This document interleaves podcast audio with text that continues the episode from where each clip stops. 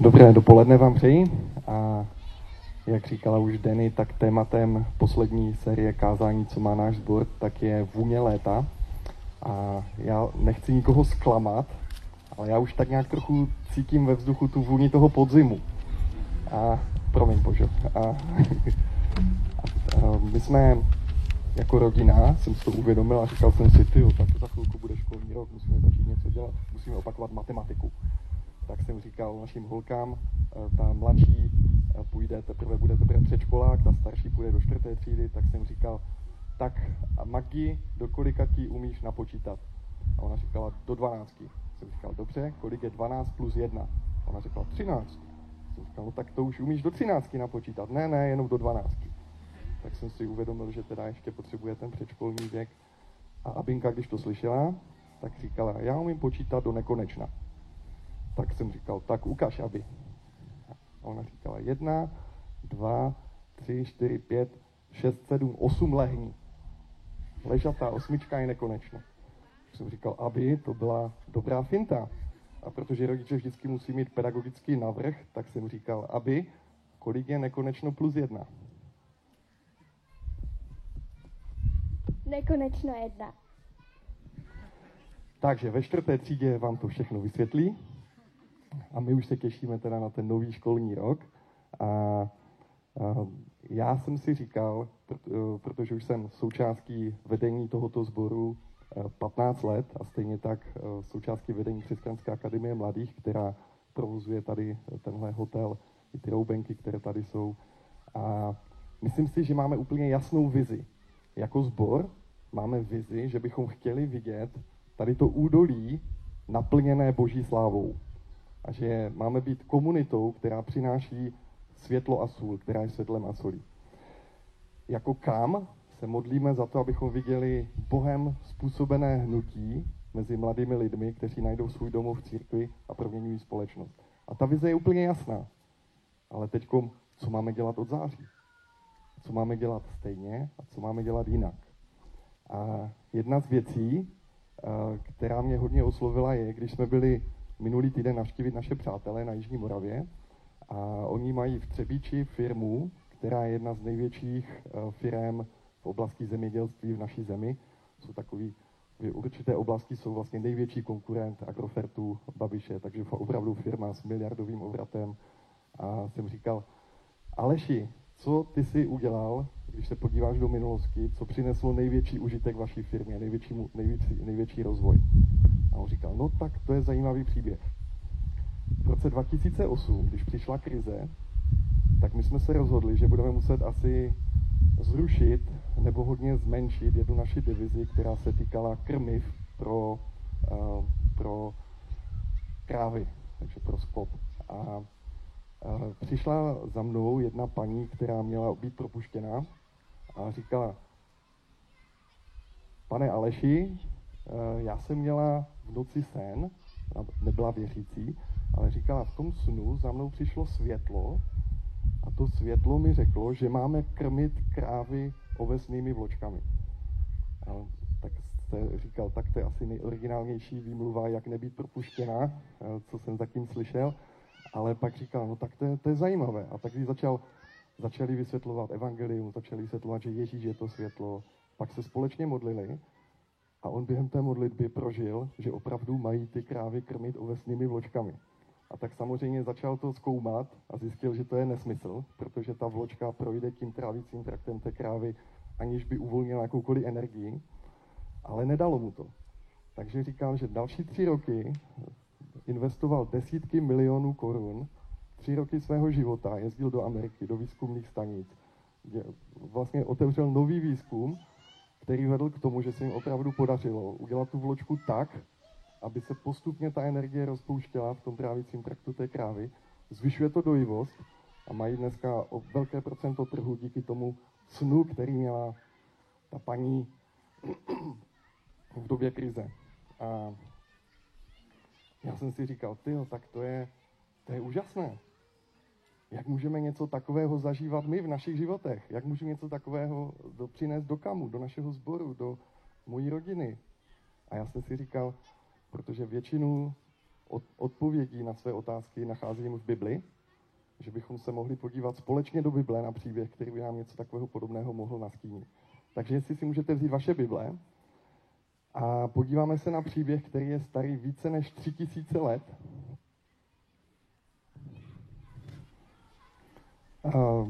Bible vlastně znamená knihovna. Pro ty z vás, kdo jsou tady třeba poprvé, tak Bible je složena z 66 knih různých, jsou ve, jsou ve dvou částech. Jedna se jmenuje Starý zákon, a to je doba ještě před narozením Ježíše. A pak je Nový zákon, který popisuje učení, život Ježíše Krista a pak vznik církve. Takže teď, jestli si můžeme otevřít jednu knihu ze Starého zákona, která se jmenuje Soudcům, a tam je eh, kniha, která se jmenuje, teda sedmá kapi, šestá kapitola, takhle. Tam se popisuje příběh o Gedeonovi. Gedeon se narodil 1140 let před naším letopočtem, takže velmi, velmi dávno. A já věřím, že ten jeho příběh, i když je tak starý, tak nám má co říct i dnes. Takže eh, když Gedeon začíná působit, tak je to doba, kdy Izraelci měli velmi obtížnou situaci. Oni měli nepřátele, kteří se jmenovali Midiánci, a ti Midiánci, jak je napsáno tady 6.3, sotva, že Izrael zasel, přitáhli Midiánci s Amálekem a syny východu a přepadali jej. Položili se proti ním a ničili úrodu země až po cestu do Gázy. Neponechávali v Izraeli k obživě ani ovci, ani býka, ani osla.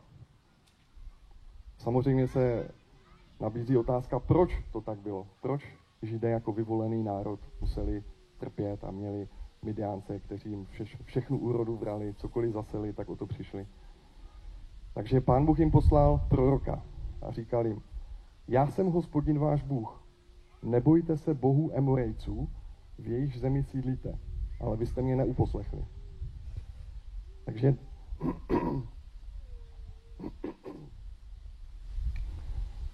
já to chápu, že to nebyl soud, to nebylo, že by jim pán Bůh řekl, tak to máte za to. Ale to bylo spíš něco jako rentgen, že jim odhalil, máte zlomenou nohu, proto nemůžete chodit. Ale dobrá zpráva je, že náš Bůh a hospodin, který byl v starém zákoně, nefunguje jako rentgen. On funguje jako ten, který přináší řešení. Takže on jim nejenom poslal proroka, který by jim řekl, co se stalo, ale on jim poslal i vysvobození. Jedenáctý verš. Přišel hospodinův posel a posadil se v ovře pod posvátným stromem, který náležel Joašovi a Biezerskému. Jeho syn Gedeon mlátil pšenici v lisu, aby s ní utekl před Midiánci. Hospodinův posel se mu ukázal a oslovil jej. Hospodin s tebou, udatný bohatýre. A to je, tohle je místo, nad kterým jsem hodně musel přemýšlet. Protože dokážete si představit lis, jak, jak vypadá vinný lis. To je uzavřená místnost, kde uprostřed je velký kámen, tam se dávají ty, tam se dávají ty hrozny a lisuje se to. Ale když chcete přebývat uh, pšenici, což ten náš kamarád Aleš nám ukazoval ve velké sípce, jak to mají technicky všechno vyřešené, že se tam vlastně fouká ten vzduch a ten nahoře ty, ty ani nevím přesně ty pojmy správné, ale že to, co aby se oddělilo to zrno od, té, od toho, tak nevím, jak se to jmenuje přesně, eh, to, co má se, od, tak se musí tam foukat a dát to pryč. Když to, když jste v lisu, ve vinném lisu, tak tam za prvé moc nefouká a za druhé všechno to tam stejně, když to mlátíte, tak vám to zůstává spolu s tím, spolu s tím zrnem. Takže to, co Gedeon dělal, tak bylo pravděpodobně proto, aby právě ty vějíčky, nebo jak se to jmenuje, nešlo do vzduchu, aby to nepřitáhlo pozornost těch nepřátel, těch midiánců. Aby oni tam nepři- říkali si, a tady něco věje, jdeme si pro úrodu. Takže on se schovával za zdmi vinného lisu a tam prokazoval svoji odvahu a hrdinství, protože to byla odvaha. On se snažil, aby to zrno mohl sebou vzít do pytle někam do hor, kde se schovávali jeho, jeho rodina, jeho soukmenovci, aby zachránil tu úrodu před těmi midiánci. Takže nějaká úroveň odvahy v tom byla, ale v takovém modu přežití. Já nevím, jestli my někdy takhle taky neprojevujeme naši odvahu v nějaké kontextu něčeho, na co jsme zvyklí, a něco, co je za zdmi našich, našeho bezpečí. V tuto chvíli k němu přichází hospodinův posel a říká, hospodin s tebou udatný bohatýre. Takže popisuje realitu nebo popisuje potenciál, který Gedeon má. A taky zdraví ho, že říká hospodin s tebou, anebo je to, že se představuje. Bůh s námi je Immanuel. To je to, co pán Ježíš říkal, že to je to, co zpíváme o Vánocích. A hospodinův posel, anděl, je posel. Buď to, to byl anděl, nebo to byl přímo pán Ježíš, který přichází do života Gedeona a dává mu vizi, že bude bohatý, boha, udatný bohatý. A první krok, který věřím, že je úplně univerzální pro jakoukoliv naši situaci, je, pokud se setkáme s Ježíšem, tak musíme otevřít naše životy. Musíme, musíme pozvat Ježíše do jakékoliv situace, kterou, kde chceme zažít vítězství. A zajímavé je, Gedeonova odpověď. On říkal, dovol můj pane, je-li s námi hospodin, proč nás tohle všechno potkává? Takže já to vnímám, že to jsou takové klasické překážky naší víry. Buď to, to bereme jako Bůh nemůže být dobrý, když nás potkávají ty problémy, ve kterých jsme. A nebo, ano, my jsme ti hříšní, musíme to přijmout, žádné vítězství nikdy nezažijeme. Ale oba dva tyhle ty póly vedou k tomu samému, k pasivitě. K tomu, že neprojevujeme naši odvahu. Nejsme udatní bohatýři v našich životech. A, a já věřím, že to, co Pán Bůh chtěl ukázat Gedeonovi, je, že existuje ještě jiný, jiný způsob odvahy. Nejenom odvaha v modu přežití, ale odvaha taková vítězná, která se aktivuje vírou. A nevíme, na co uvnitř Gedeona pán Bůh reagoval, ale hned další verš je, hospodin se k němu obrátil a pravil, jdi v této své síle a vysvobodíš Izraele z rukou Midiánců. Hle, já tě posílám. A to je druhý krok. My nemůžeme nic v našich životech dělat, aniž by nás Pán Bůh vyslal. Pokud nemáme boží poslání a povolání, tak je těžké do něčeho vstupovat. Bůh nás zná a má s námi božskou trpělivost. Gedeonovi dal první úkol. Řekl mu, zboř rodinou modlu bála. A to je třetí krok, který je, pokud chceme žít tím vítězným životem. Potom, co přijmeme Ježíše, potom, co vstoupíme do jeho poslání, tak nám dává úkol. Té noci mu hospodin poručil, vezmi bíčka, který patří tvému otci, toho druhého býka, sedmiletého. Zboříš bálův oltář, který patří tvému otci, a skácíš posvátný kůl, který je u něho. Pak zbuduješ podle řádu na vrcholu tohoto kopce oltář hospodinu svému bohu. Teď je otázka, co to je ta modla? Možná někteří z vás si představí, podobně jako já, obrázek z rychlých šípů, kde tam uh, rychlonožka s uh, Jirkou Hojerem, Jarkou Hojerem, tak tam jsou kolem nějakého kůlu a, a křepčí tam a kolem toho totému a volají umbaj kví, umbaj kví. Nevím, proč si to pamatuju pořád do dneška. Takže tohle je neškodné. Tohle není, to nejsou ty modly, které by měly být překážkou našeho, našeho vítězného života. Ale Bible nazývá, že modla je všechno, co v našich životech dáváme na místo, které patří jenom Bohu.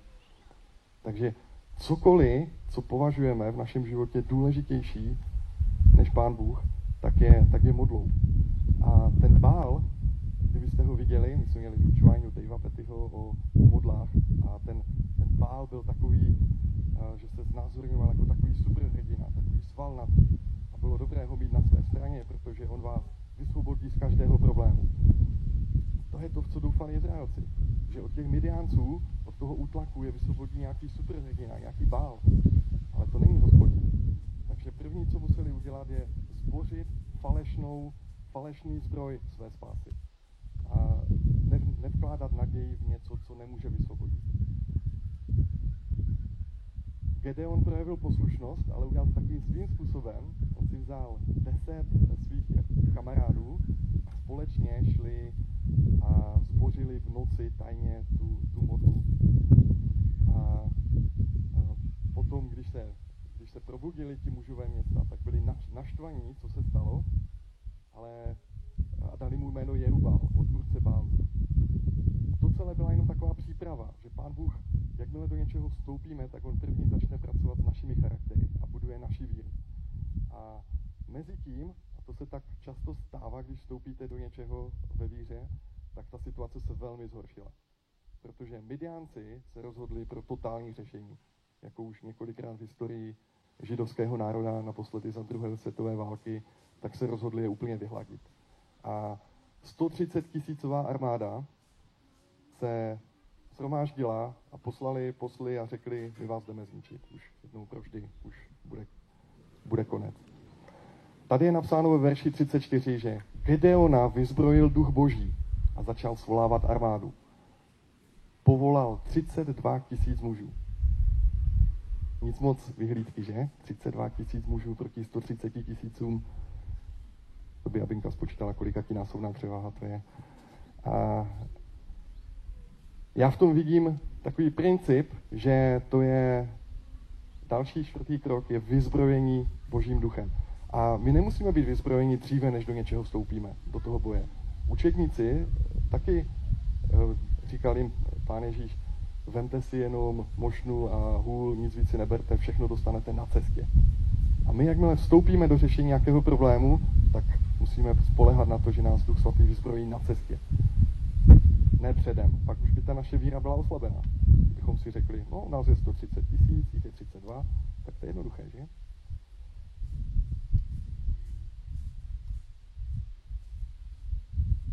Gedeon však namítl hospodinu. Dovol prosím panovníku, jak bych mohl Izraele vysvobodit? Můj rod je v Manasesovi nejslabší a já jsem v otcovském domě nejnepatrnější. Možná se takhle cítíte. Možná, že takhle si připadáme, když máme vstupovat do nějakých problémů. Ale hospodin mu řekl, protože já budu s tebou, poběž Midiánce jako jediného muže. Bez Boha je každý náš zápas nemožný. Gedeon, to je takový zajímavý příběh, taky ještě v rámci toho celého příběhu se ujišťuje skrze, aby rosa byla na tom rounu a všude jinde ne, a pak zase druhou noc, aby byla to rouno rozprostřené na louce, aby, nebo na tom humě, aby bylo suché a všude jinde byla rosa. Pán Bůh má obrovskou trpělivost s náma. On mu dává obě dvě tyhle ty znamení zázračné, mu dává, aby posílil jeho víru. A Gedeon se vydává s 32 tisíci proti 130 tisícové armádě. A to je víra, že? Bůh má ale jinou matematiku. Sedmá kapitola. I řekl hospodin Gedeonovi, je s tebou příliš mnoho lidu, než abych jim vydal Midiánce do rukou, aby se Izrael vůči mě nevychloubal, vysvobodil jsem se vlastní rukou. Tak to je zajímavé, že? Takže 32 tisíc proti 130 tisícům, to je pořád pro Pána Boha, to je moc. To by ještě mohli říct, hm, byli jsme dobří. Takže říká Gedeonovi, Gedeone, vyhláš tomu lidu, že každý, kdo se bojí a třese, tak ať jde domů. A 22 tisíc lidí odešlo. Zůstalo 10 tisíc.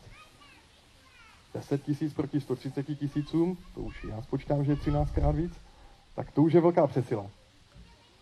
Ale Pánu Bohu to bylo pořád málo. On říkal, ještě musíme nějak protříbit. Ať jdu dolů k vodě a já ti dám pokyn. A tam bylo 300 lidí, kteří, se, kteří si nabírali vodu do ruky a pili, pili tu vodu z ruky, z dlaně. Ostatní všichni si klekli a pili rovnou z té řeky. A on říkal, dobře, takže hospodin říkal, těchto těch 300 bude s tebou a skrze ně ti dám vítězství. Jaká je ta boží matematika? Vzpomínáte si na ten úvodní pozdrav, co říkal ten anděl, nebo hospodin, nebo pán Ježíš, jak chcete, co říkal, tak říkal, hospodin s tebou, udatný bohatýre. Hospodin, hospodin je nekonečno. Takže kdybych se zeptal Abinky, aby kolik je nekonečno plus 300, 300 nekonečno? Ne, nemusíš, ne. Nekonečno plus jedna je nekonečno. To se budete učit. Nekonečno plus 300 je nekonečno. Nekonečno plus 32 tisíc je nekonečno. Nekonečno plus 130 tisíc je pořád nekonečno. A nekonečno je vždycky větší než jakákoliv velká armáda, kterou dokážeme tady na zemi dát dohromady. Jakmile je hospodin s námi, vždycky je nás víc. Vždycky vítězíme. To je, to je boží matematika. To je to, co chtěl ukázat, že Pán Bůh doplní naší slabost proti velké přesile problému kolem nás. Je to hrozně zajímavý symbol, ta ležatá osmička. Zkuste si to představit, jo? že to je vlastně něco, co nemá počátek ani konec. To nekonečno. Pořád to obíhá. A uprostřed je něco, co je bod, kdy se to protne. A já věřím, že to je bod, který se stal před dvěmi tisíci lety, když pán Ježíš, který byl s Bohem od počátku, který spolu s Duchem Svatým a s Bohem Otcem tvořili tento svět a tento vesmír, tak se stal součástí našeho lineárního času. A otevřel nám skrze kříž přístup, abychom naskočili na tu ležatou osmičku toho nekonečna. A dnes je ten den, dnes je ten den spásy, kdy můžeme v jakémkoliv naší oblasti našeho života skrze Ježíšův kříž a víru v něj naskočit na to nekonečno a být spolu s Bohem. Po všechny naše dny tady na zemi i, i na věčnost. Takže pán Bůh pozval Gedeona, aby se přidal k jeho nekonečnu se třemi sty bojovníky. Zajímavé je, co dělali těch 300 bojovníků. A sedmá kapitola 16. verš. Těch 300 mužů rozdělil Gedeon do tří oddílů. Všem jim dal do rukou polnice a prázdné čbány a do čbádnu pochodně. A poručil jim, sledujte mě a dělejte, co já. Hle, půjdu na okraj tábora Midianců a co udělám, udělejte i vy. Až spolu s ostatními, kteří budou se mnou, zatroubím na polnici, zatroubíte i vy na polnice okolo celého tábora a zvoláte za hospodina a za Gedeona. Si znáte ten příběh, tak víte, co se stalo potom? Oni stáli jenom těch 300 pochodní, tam bylo kolem toho údolí, v němž byl ten tábor těch Midiánců, a oni obrátili v tom zmatku meč jeden proti druhému, pobili se navzájem a zbytek uprchl a už se nikdy zpátky nevrátili do té země. Kdo z těch 300 mužů do toho zasáhl? Nikdo. Tam jenom stáli. Hospodin nekonečno bojoval za ně. Oni tam jenom stáli ve víře a deklarovali boží pravdu. Že hospodin za hospodina a za Gedeona. To je to vítězství, o které usilujeme v našich životech. Otázka pro nás, co je to, co si Bůh na Gedeonovi nejvíce cenil? Tu odpověď máme v Novém zákoně, v té části, která, jak jsem říkal, je už po uh, té ležaté, té druhé půlce té ležaté osmičky. V Židům 11. kapitole je napsáno ve 32. verši. Vždyť by mi nestačil čas, kdybych měl vypravovat o Gedeonovi, Barákovi, Samsonovi, Jeftovi, Davidovi, Samuelovi a prorocích, kteří svou vírou dobývali království, uskutečňovali boží spravedlnost a dosáhli toho, co jim bylo zaslíbeno. To je veliké tajemství, že v našich životech, v očích Boha, víra má velkou hodnotu, větší než ten výsledek. A Ježíš káral své učedníky v Novém zákoně pětkrát za to, že neměli víru.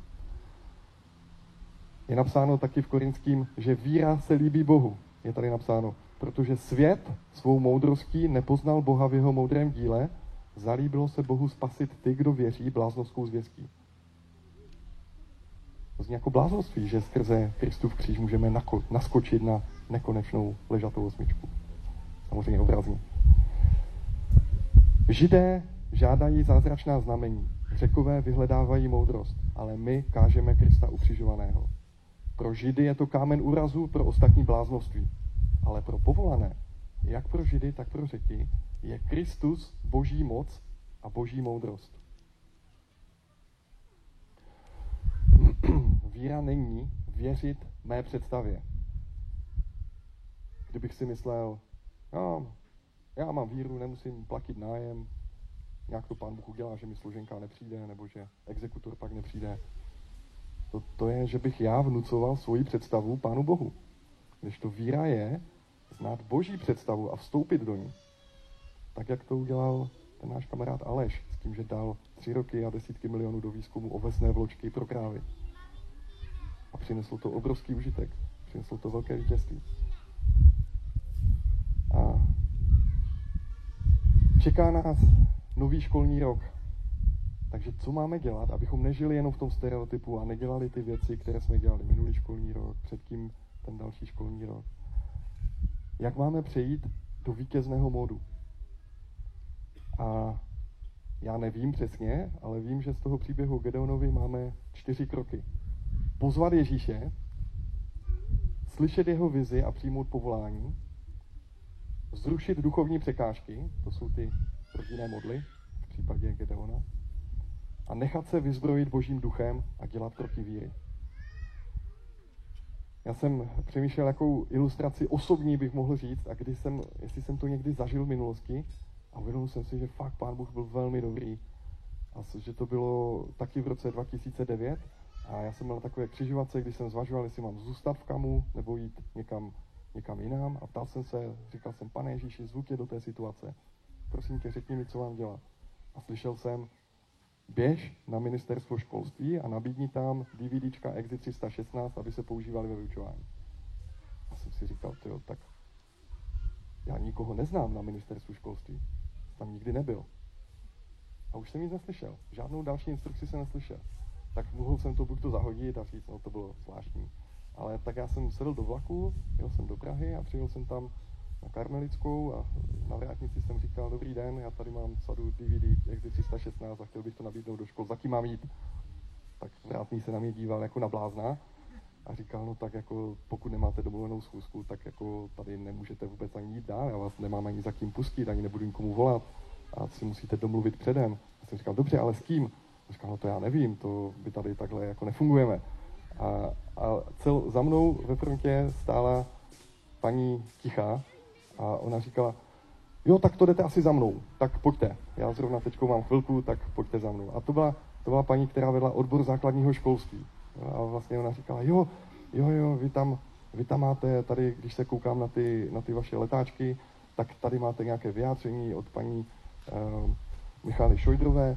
No a to je vlastně paní, která mě přivedla tady na ministerstvu, takže to zní věrohodně pro mě a, a už, to, už to jelo dál a, a najednou, abych, to už je dlouhý příběh jiný, ale výsledkem toho bylo, že jsme, že jsme jako kam mohli připravit učebnice pro etickou výchovu, která, které se dneska používají asi na 200 školách a celkem etická výchova se učí asi na 500 školách ze 4,5 tisíc, takže není to úplně velká, ale je to něco. A my jsme si pak říkali, no ale aby jsme efektivně mohli uh, tu etickou výchovu používat k tomu, aby jsme přinášeli křesťanské hodnoty do škol, tak my musíme mít křesťanské učitele. A s Honzou Kuklínkem jsme před těmi deseti lety založili síť křesťanských učitelů. Dneska ta síť má 450 učitelů a to vedení je teď nahoře na hotelu a plánují školní rok. Můžete se za ně modlit. Ale to je, to je všechno ovoce toho, aniž bych já na to měl nějakou zásluhu. Já jsem byl jenom ten, který stál s tou pochodní. Já jsem nebral meč do ruky, že bych tam někde, někde bojoval. To bylo jenom, že jsem ve víře vstoupil a pán Bůh otevřel ten potenciál. A tohle je něco, co bych si přál i pro naše životy, aby každý z nás tohleto jsme mohli zažívat. Že jenom vstoupíme ve víře do něčeho a není to námaha, není to nějaká hrozně eh, vysilující věc, ale je tam boží vítězství v tom. A to tam vidět ovoce. A je to trvalé ovoce. Takže já bych chtěl teď na závěr, jestli bychom se mohli stišit, a božu, jestli můžu pozvat chválící skupinku, aby nás ještě doprovodila jednou písní, a jestli každý z nás bychom se mohli stišit a mohli bychom se ptát Pána Boha, co je to, co v tom dalším školním roce, do čeho můžeme vstoupit ve víře, jestli od něho neuslyšíme nějaké povolání. A pokud jste to ještě neudělali, tak pozvěte Pána Ježíše do oblasti svého života jako svého osobního spasitele, anebo do toho problému, který máte teď na mysli, o kterém jste přemýšleli. Takže to je mé přání pro vás a abych to ukončil ještě modlitbou. Pane Ježíši, díky za to, že ty jsi živý Bůh a za to, že nejsi jenom nějaká, nějaký myšlenkový konstrukt nebo nějaká filozofie, ale za to, pane, že ty opravdu, že neseme tvé ovoce v našich životech, když skrze víru přicházíme k tobě a necháme, dáváme ti prostor v našich životech. Tak prosím tě, aby si ke každému z nás, jak tady teď jsme, aby si k nám mluvil, abychom slyšeli tvůj hlas, abychom ve víře, jako Gedeon, mohli vstoupit do všeho, co ty nám říkáš. Amen.